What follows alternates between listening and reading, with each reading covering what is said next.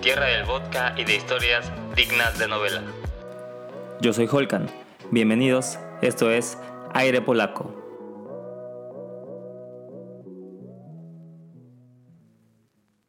Bienvenidos al episodio número uno de Aire Polaco. En esta ocasión tenemos de invitados a Jeremy y Sebas, eh, un par de amigos míos en México. ¿Cómo se encuentran muchachos? Todo muy bien en esta mañana. Este, muy feliz de que me hayas invitado y morenito. ¿Y ustedes cómo están amigos? También bien. Estamos aquí madrugando en un, en un domingo. Ahí les va. Esta vez le contaré sobre la historia de la vida y desventuras de un niño con tendencias emo, con nombre de novela mexicana, pero también muy talentoso y famoso en todo el mundo. Ay, güey, ¿eh? me, me, sentí identificado. No, no es cierto, güey. Federico Francisco. Federico los compas. tiene un nombre de, de, de, novela mexicana. De novela mexicana, sí, sí, sí. Pero a ver, Fede para los compas. Fede nació el primero de marzo de 1810 en Polonia, es decir, al mismo tiempo que en México se preparaban para la guerra de independencia. Exacto. Fede, junto a sus tres hermanas, fue el producto de un matrimonio entre Mikołaj, un migrante francés que se mudó a Polonia, y su mamá Tekla Justina. Tecla. Tecla. Tecla. Yo sabía que les iba, les iba a llamar el nombre Tecla. Tecla. la reacción, güey. tecla, tecla, tecla, tecla. Tecla, tecla. Pues Tecla era perteneciente a una familia de la nobleza polaca. Estos hermanos crecieron en un ambiente influenciado por la música, ya que mientras su papá tocaba la flauta y el violín, su mamá Tecla tocaba el piano. Mira qué caso. Ironías de la vida, güey. Exacto, güey. Tecla tocando teclas. Entonces, eh, para sorpresa de nadie, desarrollaron un gusto muy particular por la música. El pequeño Fede a sus siete años ya era fan de la música de los artistas top del momento. A perro. Yo me pregunto, perro. Pedo, ¿eh? a sus siete años, a los siete años, ¿de quién eras fan de música, Jeremy?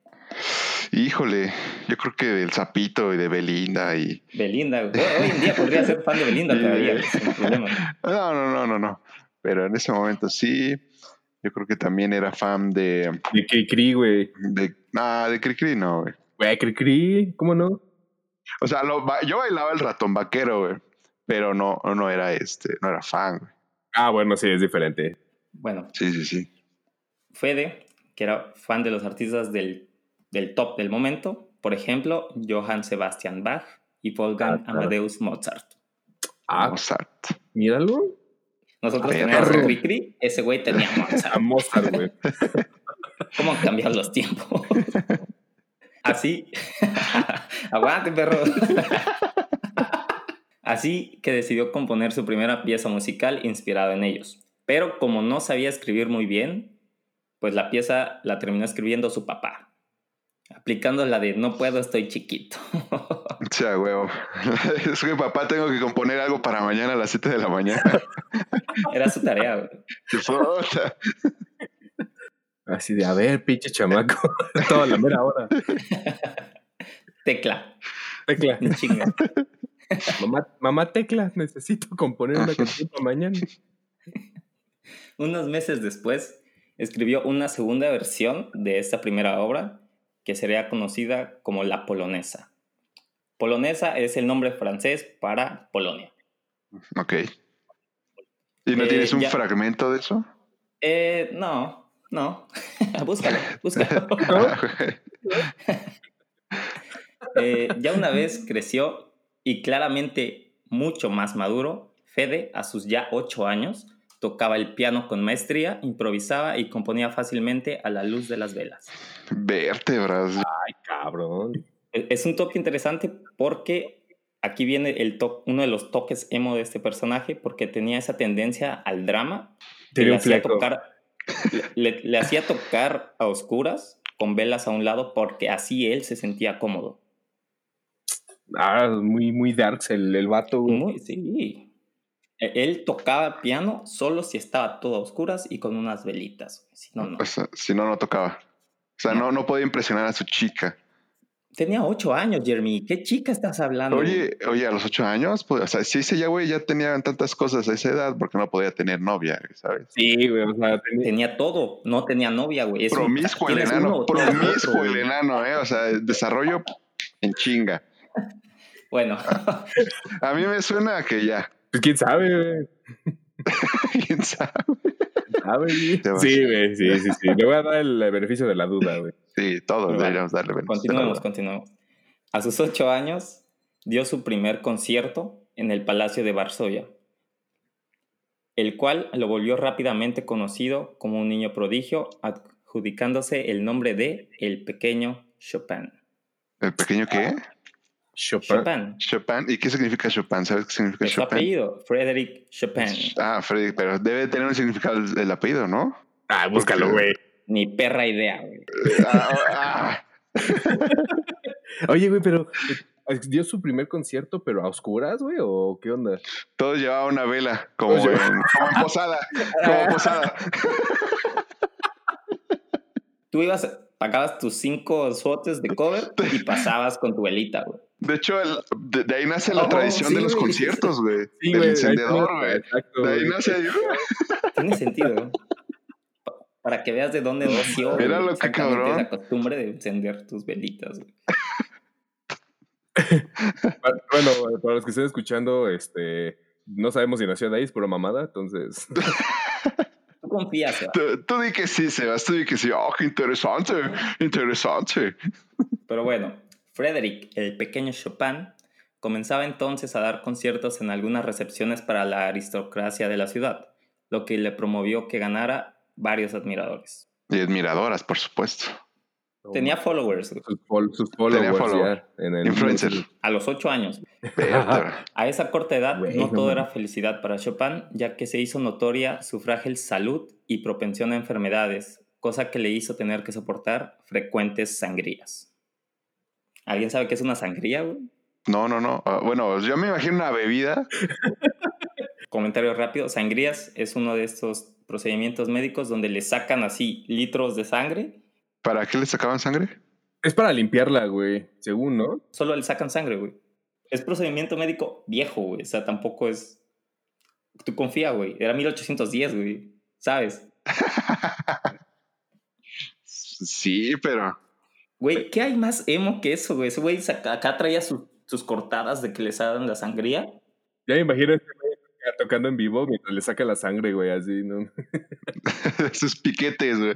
Pero bueno, durante mucho tiempo, eh, Chopin continuó dando recitales y componiendo en salones de Varsovia. Incluso en alguna ocasión, los inventores del aelo melodicón, que es una combinación de piano y órgano mecánico, antes que empiecen, amigos. aelo melodicón, así se llama. Lo contrataron y a sus 15 años realizó un concierto e improvisó en este mismo instrumento. El éxito que ese concierto le dio lo llevó a una invitación para dar un recital, ahora en un aeolo pantaleón. Eh, lo pantaleón. Es un instrumento similar. Se me hace que estás inventando puras palabras ahorita. Sí, güey. No, mira, ¿sabes qué? Estás perdiendo credibilidad, güey. Sí, güey. Búscalo, búscalo un poquillo, pero va- va- vamos, Ah, vamos a evitar eso. Puro googlear. Ustedes tienen que confiar en que yo les estoy dando. Ok, ok. Gu- Googlealo, Ok, güey. Yo confío. aquí, yo aquí hice un, un- unas dos, tres leídas, hice el script y aquí estamos compartiendo, amigos. Sí, güey, pues este Jorge ya es letrado, güey. ¿Tú qué, güey? O sea, Yo que, ay, ay, güey. No mames. Ya apenas sé hablar español, güey. Pero bueno, el pantaleón es un instrumento similar al, al anterior, del piano y órgano, y dio este concierto ante el zar Alejandro I, que andaba de, vis- de visita en la ciudad, el cual decidió darle de propina, pues, un anillo de diamantes. Sí, a huevo. Así, nada más lo que traigo en la bolsa, perro. ah, así nomás. No mames. Toma tu, tu Pues bueno. güey. Ahí está. Un Para que te cortes con esos diamantes. Para que te hagas tus sangrías. Este sí trae filo, perro.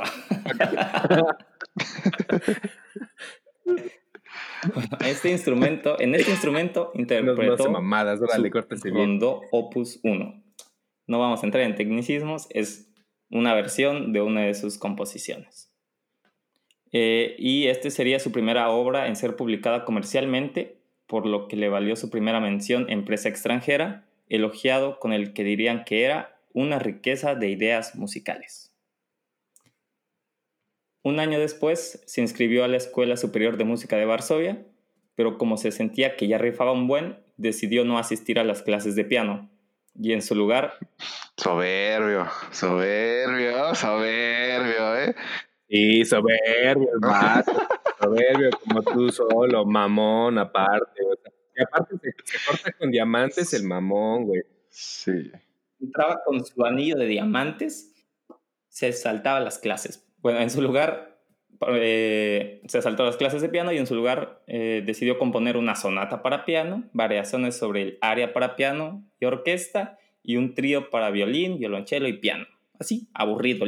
Algo curioso es que eh, en ese tiempo viajó por primera vez fuera de Polonia a un lugar que se llama Dushniki Zdrój, lo que era en ese momento Alemania, pero que hoy es Polonia, porque se lo regalaron después de la Segunda Guerra Mundial, güey. O sea, ve, puros, puros regalos chingones, güey. Acá sus diamantes, te regala un pedazo de tierra, güey. ¿Y todavía tenía ocho años o...? Eh, sí, sí, sí. Ah, bueno, sí, sí. Es así. No, no, no tenía ocho, era más grande, ya era más grande, ya estaba. Pero bueno, regresando a lo de sus estudios. A Frederick, al final de sus estudios, en sus calificaciones finales, le escribieron literalmente talento sorprendente y genio musical. No, mami. O sea, todavía de que se saltaba las clases y se iba a las jardineras con sus compas, güey. En las No jardineras, le güey. nada, güey. Ahí sentado con su guitarra, güey. Echándolo el emo, güey, acá. Las morritas ahí al lado de él, güey. No, Me pregunto si de verdad traía su diamante nada más para Y su diamante, güey. ¿Qué, ¿Qué habrá hecho, güey? Yo creo que sí, güey. Pues no sé, güey, pero ya, se- ya de emo, güey, quién sabe. Su autoestima estaba bajo, güey. Aparte, andaba con sangre baja, güey. Igual y no le daba para caminar mucho. Eh, a los 19 años, su prestigio local como compositor y pianista ya traspasaba las fronteras de Polonia. Fue entonces que se ganó la invitación para tocar en Viena.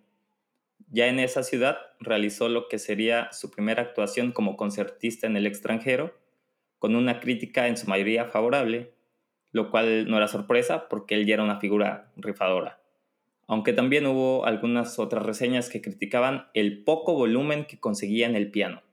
Pero esto es porque era parte de su estilo de interpretación, porque estaba más adecuado para un salón que a una sala de conciertos. O sea, era muy hipster el chavo, ¿no? O sea, su Sí, estilo. dice, pues, yo toco en mi casa, Sí, yo güey. toco O sea, mi tú me estilo. invitaste a tu palacio, que no se escuche, es tu pedo. tu pedo, sí. Yo toco como en mi casa. Sí, a huevo.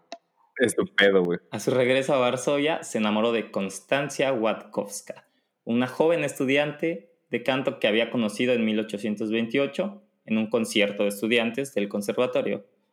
De esta primera interacción creció una llama de amor juvenil que provocó la creación de varias obras que no enlistaré, pero en total fueron como siete. Es un i- Porque Frederick, poderoso idilio de amor. porque Frederick era no solo un genio musical, sino también un romántico. Perro. Es perro, ¿eh? Viviendo la vida al 100%, Ay, perro, güey. conquistando morrillas. Y te- no tenía otra morrilla aparte de esa, así como. Ah, como, como que compuse estas rolas por Ya- debajo de ya la vamos. mesa. Ya, ya, vamos, Acá ya- por ya vamos otras. más, más para adelante. ¿Verdad? No, la más bien iba por su diamante, güey. De este, romance, de ese romance fue un sentimiento claramente intenso, pero no decisivo, pues ya estaba él decidido a ser compositor y pronto decidió emprender lo que él denominaría sería un viaje de estudios por Europa. Así que Constancia, escuchando güey. esto, decidió simplemente casarse con otro hombre en 1830, es decir, prácticamente un año después de la noticia.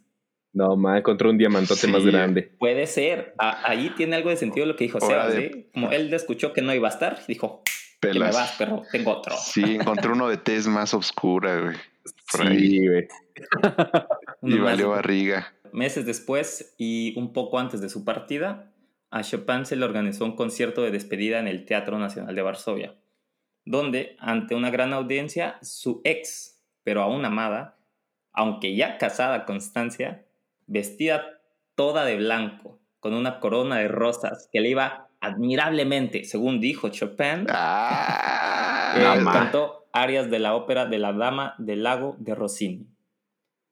Y ya para cerrar más calientito, Chopin interpretaría él mismo su concierto, lo que le ocasionó que el público le ovacionara un largo rato. sea huevo. Sí, o, o sea, a ver, a ver, a ver, esta Constanza, ¿cómo se llamaba? Sí, Constancia. Este, ¿Le cantó en su despedida? Qué huevotes, Sí, ¿no? Sí, qué No, huevotes. sí, ma, güey. qué culera. En fin, la hipocresía, dicen por ahí. Y, to- y todavía lo, lo, lo resaltas, güey. Ya casada, güey. Meses después y un poco antes de su partida, a Chopin se... Ah, eso ya lo leí, amigos. Aguante, no aguante. Aquí no está leyendo, aquí este la sabe de memoria, él no está leyendo nada. no, yo lo estoy contando de mi corazón. Yo esto me lo sé. Esto yo me lo sé. Sí, sí, se lo Días sabe. después eh, de su concierto, en una taberna echando chelitas, sus amigos le regalaron una copa de Eso. plata con un puñado de tierra polaca en ella. Ay, su madre, pinches regalos chingones, güey, no mames. Eh, eh, no, no, no, no entiendo el significado de eso, güey. Es para que se lleve parte de Polonia todo su viaje, güey. Exacto, güey. Ese güey se iba de Polonia. Sus amigos le dijeron, ten, llévate un cachito de Polonia. Y le pusieron tierra, güey. Eh, De ahí salió la tradición de llevarte arena de todas las playas a las que vas, güey. Exactamente, güey. Un caracolito, güey. Eso es ilegal, güey. Eso es ilegal. Ah, nadie nadie escuchó eso. No, yo he escuchado que lo hacen. Yo no lo hago. No, finalmente, el 2 de noviembre, se marchó para perfeccionar su arte, confiando en volver pronto a su patria. Mm, Sí, claro. Pero spoiler, nunca volvió. Chopin llegó a París en el otoño de 1831. Para ese entonces, París era el centro mundial de la cultura y muchos de los mayores artistas del mundo vivían ahí, por lo que Chopin encajaría perfectamente haciéndose amigo rápido, llegando a formar una parte importante de esa intensa actividad cultural. Uno de estos colegas, con apellido Kalkbrenner, uno de los pianistas más grandes de su tiempo, llamado el rey del piano, alabó Ay, su güey. inspiración y buen gusto, pero como todo crítico también le objetó varios defectos. Por ello se ofreció a darles lecciones, a lo que Chopin respondería que en él, pero gracias. Ah, no, o sea, soberbio todavía el vato, güey. Como buen genio, güey. Serás, serás el rey del piano, pero a mí me la... Chango, Tu título me la paso por donde quiero, güey. ¿Ves esas, ¿Ves esas manos largas de pianista? Pues te van a faltar. Aunque seas el rey, te van a faltar, güey. Igualmente, al ser famoso y para no hacerle el feo a su compa, Chopin aceptó, pero solo duraría aproximadamente un año porque sus demás colegas de profesión le tendrían comentarios del estilo, no aprenderá nada, además toca usted mejor que él. O sea, le decía que tocaba mejor que el rey o el rey mejor que él. que el rey. compas consideraban que Chopin Sí, sí, o sea, con el ego hasta arriba, tus El compitas atrás de ti, güey. Sí, no, no, pobre el rey del piano, güey. Mejor deberíamos hablar del rey del piano, güey. El próximo capítulo vamos a hablar de la depresión, Sí. la caída del rey del piano. El rey del piano, güey. En junio de 1832, su prestigio comenzaba a extenderse no solo en París, sino en toda Europa.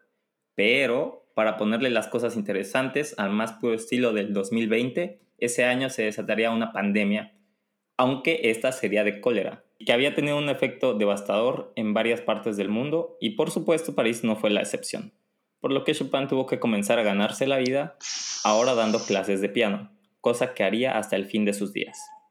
Por soberbio. Pero, o sea, no manches, a sus 22 años ya estaba bien cabrón por toda Europa, güey, imagínate.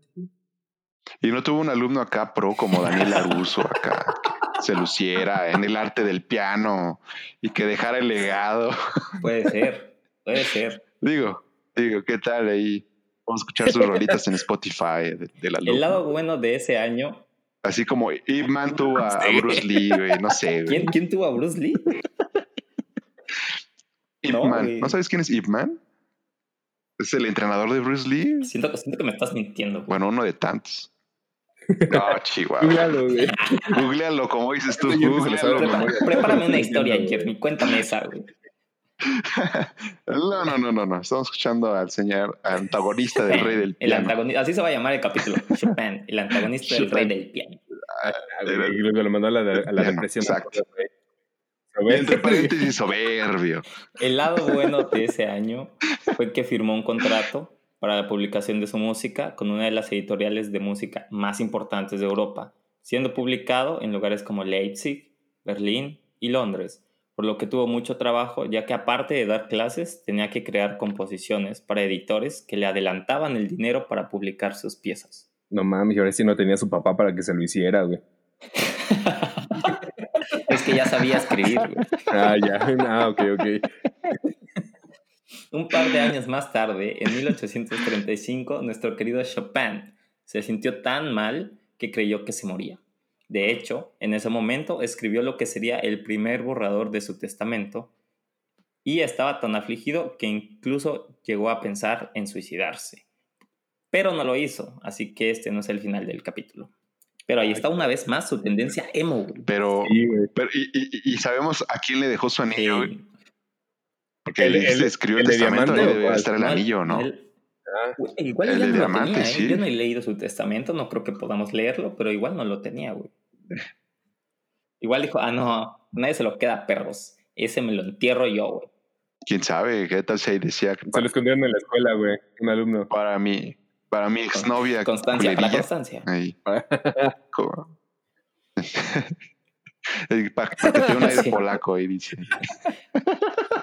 En la, primar- en la primavera siguiente, su enfermedad eh, volvió a manifestarse con énfasis, aunque sus malestares no le impidieron solicitar y obtener la mano de María Wojcinska, una adolescente de 17 años de la que se había enamorado. El compromiso fue mantenido en secreto, pero Por después... pedófilo. y a- por ile- Por no ilegal. sé si para ese momento fuera legal o no, eh, pero, pero bueno, fue mantenido en secreto. O sea, soberbio y aparte pedófilo, güey. Pero después, y ilegal. al conocer la enfermedad que padecía el músico, la familia Wojcinska declaró y declinó el compromiso, dejando a nuestro Chopin más depre y solo que nunca. Más emo que nunca. No, mames. Vértebra. ¿Le daban algo? O sea, e- ese, ese anillo de diamantes no vale todo esto, güey. No, pobre compa, No, güey, no lo vale. Ya para esos tiempos, Chopin fue abandonando poco a poco las salas de concierto para concentrarse en la composición. Daba aproximadamente cinco clases de piano diarias a diferentes jóvenes adinerados, pero nunca pudo ocultar su aburrimiento y desprecio por lo que él consideraba niños sin talento que estudiaban piano solo porque sus padres disponían de dinero para pagar un gran maestro. Ah, ese sí es pensamiento soberbio, güey. Pero sí lo creo, ¿eh? Sí lo creo, ¿eh? Porque ya hay morrillos que dije, güey, yo quiero Ah, tocar el bueno, sí, violín. no, también toques el eso piano. de que te obliguen a tocar el instrumento No. que no quieres, güey, pues está cabrón, pero también que piense eso ese, Sí. ese güey, está, está culero, güey. Ah, tú lo has pensado, campeón. Tú lo has pensado, yo lo he pensado, Penseado, todos lo hemos pensado. no, entonces, este, ahí le doy un punto a mi señor, a mi señor superior al rey del piano. No, yo estoy con el rey del piano, güey, no, no, no. El, el emperador del piano. güey. Ese es el emperador. El emperador del piano. A finales del año, Frederick fue invitado por su amigo Franz Liszt, que es otro músico, a una reunión de amigos en el Hotel de France. Al encuentro. pues, yo no sé francés, yo aquí estoy diciendo que sí, güey, pero no sé. güey. Hotel de Francia, pues. Al encuentro también acudió la baronesa Dudevant, mejor conocida por su seudónimo de George Sand. Cuando fueron presentados, Sand murmuró al oído de su acompañante, ¿ese Chopin es niña? Y al mismo tiempo, Chopin le comentó a sus amigos saliendo del hotel, ¡ay, pero qué mujer tan desagradable! ¿Estás seguro que es mujer? Tengo mis dudas. Mírale a su, a su acompañante como que le dio ganas de tijerear ahí, ¿no? ¿Qué pasa? Puede ser. Porque su seudónimo era de varón, George Sand. Pero bueno, dos años después de eso, se fueron a vivir juntos él con 26 y ella con 32. Ah, le voltearon la O sea, cara. güey. huevo. La experiencia, baby. Sí, no, es que gallina vieja se buen caldo, baby. En ese tiempo, es decir, 1838, la llegada del invierno hizo de nuevo decaer la salud del compositor, por lo que en busca, en búsqueda de un clima más amigable, la pareja, acompañada por los dos hijos de Sand, porque tenía dos hijos, viajó a Mallorca. De todos modos, ahí los problemas no se hicieron esperar, porque la vivienda donde se alojaron era demasiado húmeda y fría, por lo que una nada sospechosa tos de Chopin resultaría ser diagnosticada como tuberculosis, enfermedad que terminaría por llevarlo a la tumba. No mames. Vértebras. ¿A qué edad fue eso? Eh, 28. Güey, o sea, toda esta historia que me estás contando, yo me imaginaba que ya tenía como unos este, 40 o así y terminó a los, a los 28, güey. Simón, yo también. A los 28 le diagnosticaron. Esta Ah, historia le- no ha acabado. Ah, pensé que se había muerto a los 28, güey. Ok, ok. Pasaron Ah, un tiempo allá, pero eventualmente volvieron a París y aproximadamente en 1846 Sand había asumido completamente ahora el papel de madre y enfermera de su amado Chip, o Chopinsky, como gustaba llamarle. Y eso no lo inventé yo, no estoy mamando, sí le decía Chopinsky. Chopinsky, güey. Debe salir la tradición. No, ya, güey. El chopeo. El chopeo. Eh, pero bueno, era enfermera de su amado Chopinsky, como le gustaba llamarle.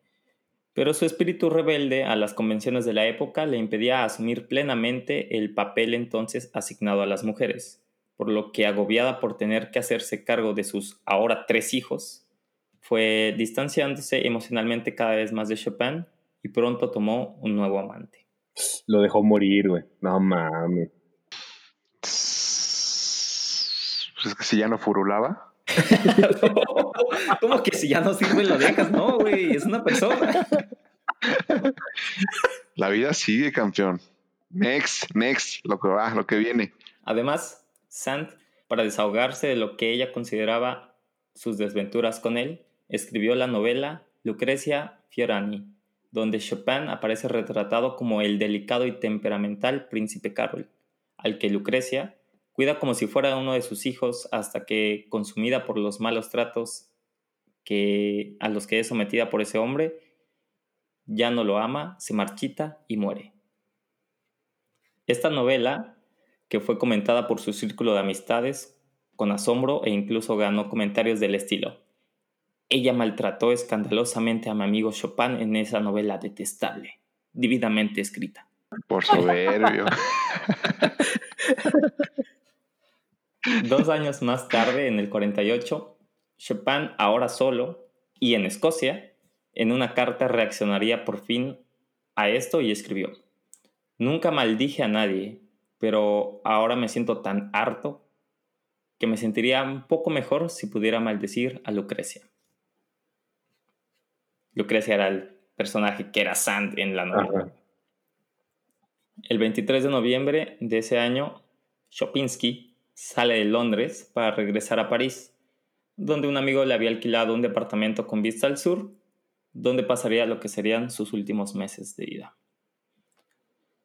Gabotti, un crítico musical, concluye este capítulo de la vida de Chopin de esta forma. Así termina, lamentablemente, la aventura británica. En siete meses ha cambiado 61 veces de domicilio, enfrentado a diferentes multitudes, ofrecido conciertos sin prestigio, perdido su tiempo, visto agravarse su estado de salud y como premio de tantas fatigas no lleva a París ni un centavo. Seguro que su final está cercano, solo ignora la duración del tiempo que le queda. Rayos. O sea, digamos que murió como a los 29 años, 30. Vamos para allá. Eso. Finalmente a sus 39 años, Chopin estaba ya Ah. demasiado jodido Ah. y débil como para enseñar, y al difundirse la noticia de que su estado empeoraba, gran parte de la sociedad parisina quiso ir a visitarlo. Alumnos, amigos, damas, todos aquellos que le habían aplaudido cuando él estaba frente al teclado, quisieron verlo para decirle adiós. Uy, ¿ya para qué? Avisada del próximo final del genial compositor, su hermana Ludwika viajó desde Varsovia para verlo y atenderlo en casa y a pesar de que su ex George Sand, fue a, fue a verlo e insistió en verlo, Ludwika, que tenía conocimiento de su historia, le negó la entrada. Trágico, ¿eh? Tragicomedia esa, esa historia, ¿eh? Vértebra. Y ahí estuvo Rubí. Chopin sabía que se moría, pero sorprendentemente dijo, encontrarán muchas partituras más o menos dignas de mí. En nombre del amor que me tienen, por favor, quémenlas todas, excepto la primera parte de mi método para piano. El resto debe ser consumido por el fuego sin excepción, porque tengo demasiado respeto por mi público y no quiero que todas las piezas que no sean dignas de él anden circulando por mi culpa y bajo mi nombre. Ay, cabrón. Sí, güey. Soberbio. Mejor que se llame el soberbio, ¿no? Sí. Petición que decidieron respetuosamente pasarse por los Webinskis, porque fueron publicadas post-mortem. No, mal. ¿Cómo les parió, madre? Ah, uh, no, qué poca madre. Pero eso le pasa No, por eso no se hace. Aunque, aunque, aunque, aunque, hubo una última petición que sí obedecieron y fue que le sacaran el corazón y lo enviaran de vuelta a Polonia, donde fue depositado en la iglesia de la Santa Cruz de Varsovia, lugar donde hasta hoy en día permanece este corazón. ¿Cómo si le hacen caso a la petición de torturarlo, güey, y acá quitarle sus partes de su cuerpo y no quemar sus partituras, güey? Porque valen dinero, Sebas, porque valen dinero, güey. Ah, güey, pero pues no manches, es de, güey, quemen mis partituras, no están culeras, güey, y no, güey, les vale madre y lo publican, güey. Son chingaderas, güey. No, no, no. Es como cuando le quieren quitar el terreno a la tía. En Navidad, güey. Por favor, eh, denle mis terrenos a mi gato. Que se peleen, dice. Aunque el testamento. No, no, no, ahí no dice nada, que se peleen. El último en pie se lo queda, dijo. No, no, no. El obituario publicado en los periódicos decía textualmente, fue miembro de la familia de Varsovia por nacionalidad, polaco por corazón y ciudadano del mundo por su talento, que hoy se ha ido de la tierra. Ah, eso sonó chido, güey, eso sonó chido, güey. Tiene buen título. Así, así acabó la vida de Chopin a sus 39 años. Y esa fue su historia. Eh, con eso concluimos el capítulo de el día de hoy, el primer capítulo de Aire Polaco. Un gusto que nos hayan escuchado. Vamos a tener muchas más historias de personajes polacos conocidos en el mundo. Y muchas gracias, Jeremy y Sebas, por haber atendido esta plática y habernos escuchado un ratillo. No, muchísimas gracias a ti por invitarnos a tu primer podcast y ojalá sean muchísimos más personajes los que nos invites. Así es, amigo, muchas gracias. Y además, este, pues personajes interesantes, güey. O sea, pobre, pobre compita, pero bueno, este. Ahora sí que este podcast va a seguir y vamos a seguir acá contigo, güey. Gracias por invitarnos. Seguro no va a ser la última vez, así que nos estaremos escuchando pronto. Eh, tenemos ahora la página oficial del podcast de Aire Polaco. Eh, estaremos en Facebook y pueden buscarlo simplemente como Aire Polaco en Facebook, únanse y por ahí vamos a estar compartiendo pues algunos adelantos de siguientes personajes y también los links para que se puedan estar al pendiente de los capítulos que vamos a estar sacando. Eh, ¿Quieren compartir sus redes, Germán? Sí, a mí búsquenme en cualquier red como Germises. Si googlean eso, me van a encontrar en cualquier parte. Adelante, Sebas. Igual a mí me pueden encontrar como Bastian Moctezuma o Moctegus, en cualquiera de mis redes. Bueno, eso fue todo por el episodio. Gustazo, nos vemos. Chao. Adiós. Chao, nos vemos.